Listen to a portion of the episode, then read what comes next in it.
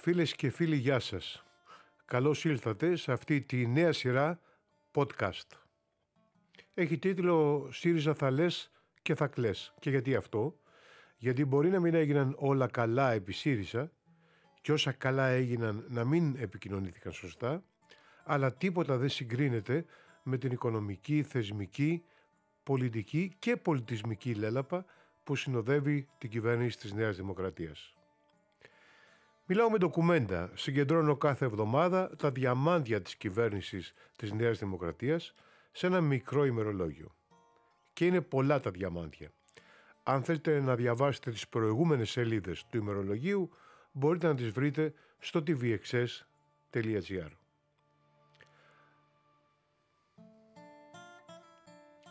Αυτή η εβδομάδα έχει τίτλο «Των κουβαρντάδων». Κοιτάξτε τι έγινε. Μόνο 12.000 ευρώ κόστησε η Βασιλόπιτα που παρήγγειλε ο Υπουργός Αγροτικής Ανάπτυξης Μάκης Βορύδης. 12.000 ευρώ. Ήταν λίγο ακριβότερη από αυτήν του Περιφερειάρχη Αττικής που κόστησε 10.800 ευρώ.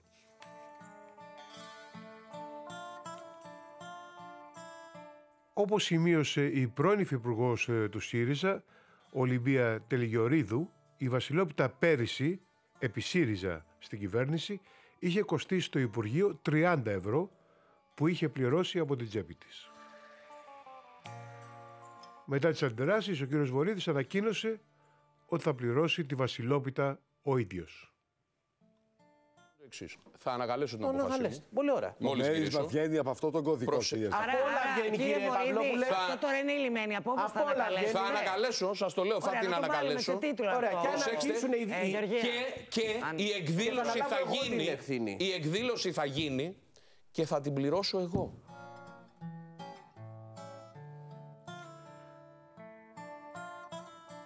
Τα κουβαρδιλίκια δεν σταματούν εδώ φυσικά.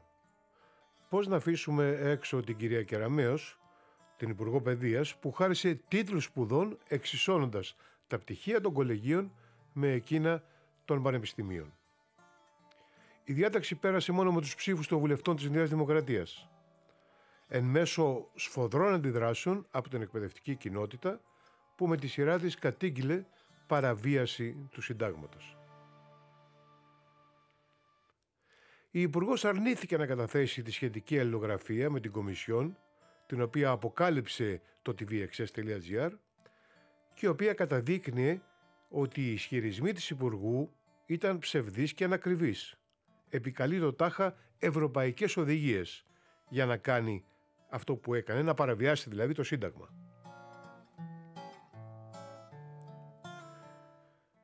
Σίγουρα η κυβέρνηση χρειάζεται μαθήματα ιστορίας. Ξέρετε, στο διάγγελμά της στους μαθητές την 28 Οκτωβρίου η κυρία Κεραμέως, υπουργός Παιδείας, είχε μεταθέσει την έναρξη του Δευτέρου Παγκοσμίου Πολέμου στο 1940, ενώ είχε ξεκινήσει το 1939. Και μάλιστα είχε ε, πληροφορήσει στους μαθητές ότι η μάχη στα βουνά της Αλβανίας δεν έγινε εναντίον του φασισμού, εναντίον του λαϊκισμού. Τώρα είχαμε και νέο διαμάντι. Ο Υπουργός παρά τον Πρωθυπουργό, ο κύριος Γεραπετρίτης, συνέδεσε την απλή αναλογική με την άνοδο του Χίτλερ στην εξουσία.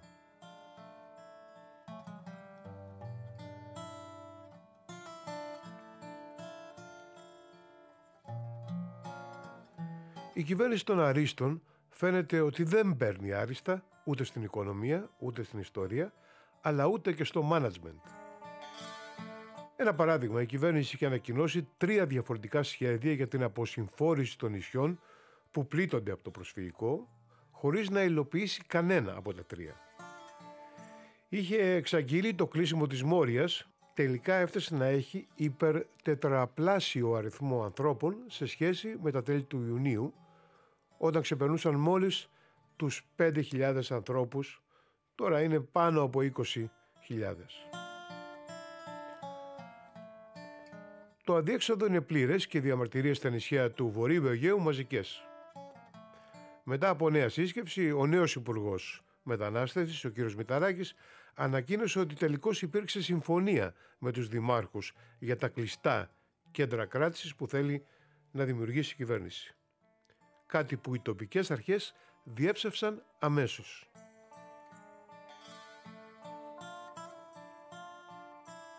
Μπούμερα και το κυβερνητικό στρατόπεδο γίνεται και η προανακριτική για τον Ρασπούτιν της Νοβάρτης. Αφού έπεσε σε μια σειρά αντιφάσεων, η βασική κυβερνητική μάρτυρας, η πρώην εισαγγελίας διαφθοράς κυρία Ράικου, επικαλέστηκε πλημμύρα στο σπίτι της, εξαιτίας της οποία χάθηκε η σύμβαση του γιατρού συζύγου της με την Νοβάρτης.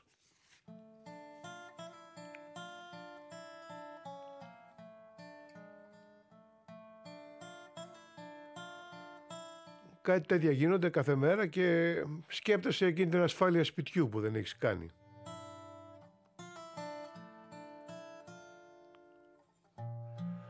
Ας πάμε τώρα στο αστυνομικό δελτίο. Θα μπορούσε να ήταν και ο τίτλος όλης της στήλης αυτή την εβδομάδα. Αφορμές μας έδωσε πολλές ο κύριος Χρυσοχοίδης που αντί να καταπολεμήσει το έγκλημα που έχει εκτοξευθεί από απλά περιστατικά κλοπών, μέχρι εφόδους σε καταστήματα, εκτελέσεις τύπου μαφίας και εμπρισμούς, κυνηγάει μπαχαλάκιδες που ζουν και βασιλεύουν όμως, σχολίαζε και φιλοκυβερνητικό site. Ο Μιχάλης Χρυσοχοίδης έβαλε ένα μεγάλο και δύσκολο στοίχημα που μέχρι στιγμής δεν του βγαίνει, σχολίαζε το ίδιο site. Ας μην ξεχάσουμε βέβαια και την άγρια επίθεση που δέχτηκε ένας Γερμανός δημοσιογράφος κατά τη διάρκεια ακροδεξιάς συγκέντρωσης στο Σύνταγμα. Χιλιάδες αστυνομικοί παρόντες, αλλά καμία προσαγωγή από την αστυνομία. Ακόμα πιο σοβαρό είναι το περιστατικό όταν άνδρες της ομάδας Δίας χτύπησαν ένα 11χρονο αγόρι που χωρίς λόγο σταμάτησαν για έλεγχο στο Μενίδη. Μετά το βίντεο που πιστοποίησε το περιστατικό, το οποίο διαφορετικά μάλλον θα διέψευδε η αστυνομία, αν δεν υποστήριζε ότι το παιδί επιτέθηκε στους αστυνομικούς, η ηγεσία της Ελλάς ανακοίνωσε ότι οι αστυνομικοί τίθενται σε διαθεσιμότητα και επίσης ότι η Υπηρεσία Εσωτερικών Υποθέσεων των Σωμάτων Ασφαλείας έχει αναλάβει τη διερεύνηση της υπόθεσης για το περιστατικό βίαιο πραγίας σε βάρος ανηλίκου ημεδαπού. Δηλαδή αν δεν ήταν ημεδαπός θα είχε διαφορετική αντιμετώπιση.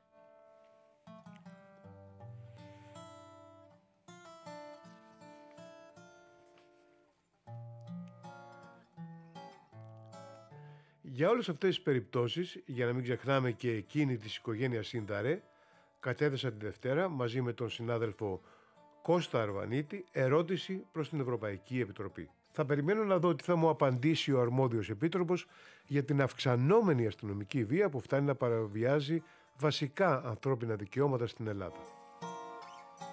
Χαρές και πανηγυρία και στους κύκλους των εργολάβων μετά την απόφαση της κυβέρνησης να ξεθάψει την υπόθεση της καταστροφικής εκτροπής του Αχελόου. Ένα ολόκληρο ποτάμι θα το πάρουμε από εδώ και θα το πάμε από εκεί. Σημειώνεται ότι η νέα πρόεδρος της Δημοκρατίας, η κυρία Σακελαροπούλου, που εξελέγει την εβδομάδα που πέρασε, ως δικαστής στο Συμβούλιο της Επικρατείας είχε καταψηφίσει όλα τα σχέδια που είχαν υποβάλει διαφορετικές κυβερνήσεις τα τελευταία χρόνια, δικαιώνοντας τις προσφυγές των οικολογικών οργανώσεων και των φορέων της Δυτικής Ελλάδας.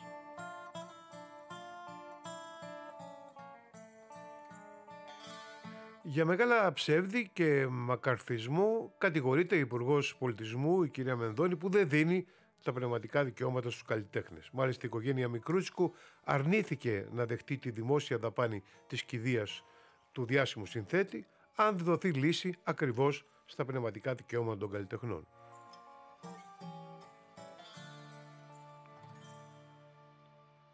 Σημειώνεται ότι σε προεκλογική συνάντηση μαζί τους, που είχε τότε πολυδιαφημίσει ο κύριος Μητσοτάκης, είχε υποσχεθεί άμεση λύση του προβλήματος. Ενώ τώρα προωθεί δραστηριοποίηση ιδιώτη, με στοιχήματα έχει να κάνει ο άνθρωπος, στο χώρο των πνευματικών δικαιωμάτων. Πάμε τώρα στο ένα άλλο γεφύρι της Άρθας, μετά τον Αχελό, ε, το ελληνικό.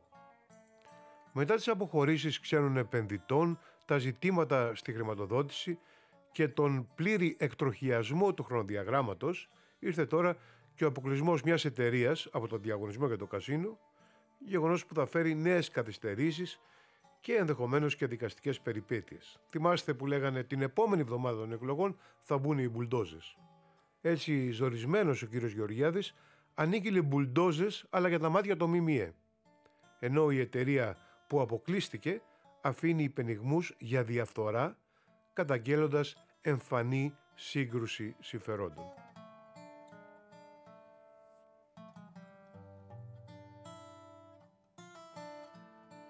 Τώρα τι ασφαλιστικό είναι αυτό που δεν προκαλεί καμία ασφάλεια; Επιφυλάσσει επιβαρύσει στο νέο ασφαλιστικό της κυβέρνησης για τη μεγάλη πλειοψηφία των ελευθέρων επαγγελματιών και αδικίες κατά των χαμηλών συνταξιούχων. Άλλωστε, η δαπάνη που προβλέπεται για τις συντάξεις στον προϋπολογισμό ε, τον φετινό είναι κατά 200 εκατομμύρια μικρότερη από ό,τι το 2019. Άρα, οι συνταξιούχοι θα πάρουν λιγότερα χρήματα συνολικά. Και το 90% των ελεύθερων επαγγελματιών, της μεσαίας τάξης που λέμε, θα έχει αύξηση 20% στις φορές του. Το 90%. Ψέματα και διαστρεβλώσεις έχουμε και στην κατάργηση της 13ης σύνταξης που ανακοίνωσε η κυβέρνηση. Κυβερνητικά στελέχη λένε τώρα ότι δεν υπήρξε ποτέ θεσμοθέτηση της 13ης σύνταξης ήταν μια προεκλογική εξαπάτηση της προηγούμενης κυβέρνησης. Αυτό είπε ο Υπουργός Εργασίας Γιάννης Βρούτσης. Αλλά ο κύριος Μισδοτάκης από το βήμα της Διεθνούς Έκθεσης Θεσσαλονίκης τον περασμένο Σεπτέμβριο είχε εξαγγείλει τη διατήρησή της. Διατηρείται, έλεγε, το έκτακτο επίδομα των συνταξιούχων που φέτος καταβλήθηκε πρόωρα ως προεκλογικός μποναμάς θα καταβληθεί στο τέλος του 2020, έλεγε τότε. Αν με πιστεύετε, ακούστε. Το έκτακτο επίδομα των συνταξιούχων, όχι η 13η σύνταξη, δεν επρόκειτο ποτέ περί 13η σύνταξης. Το έκτακτο επίδομα των συνταξιούχων που φέτος καταβλήθηκε πρόωρα ως προεκλογικός μποναμάς, διατηρείται και θα καταβληθεί στο τέλος του 2020. Πάει και αυτό πάει και το έκτακτο επίδομα, ε, δηλαδή η 13η σύνταξη, που για ορισμένους ήταν πράγματι μερική, αλλά για τους χαμηλοσυνταξιούχους την έπαιρναν ολόκληρη. ΣΥΡΙΖΑ θα λες και τα κλαις. Ας τα ακούσουν και αυτοί οι δύο συνταξιούχοι που ψήφισαν Νέα Δημοκρατία.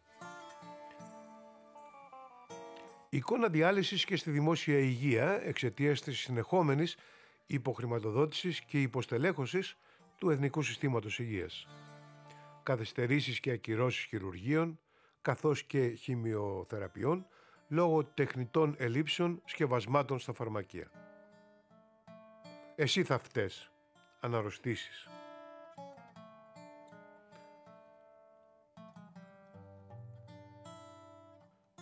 Τελευταία και καλύτερα κράτησα φίλες και φίλοι τα ρουσφέτια και την κατάδια μιας μερίδας του δημοσιογραφικού κόσμου. Γιατί φαίνεται ότι από τα επαγγέλματα με τη μεγαλύτερη απορρόφηση στο κράτος είναι πια και αυτό του δημοσιογράφου. Υπάρχει ένα προαπαιτούμενο στο βιογραφικό. Η ανοιχτή κριτική σε βάρος της προηγούμενης κυβέρνησης του ΣΥΡΙΖΑ και η φανατική υποστήριξη του Κυριάκου Μητσοτάκη. Εάν δεν έχεις τέτοιες περγαμηνές δεν προχωράς.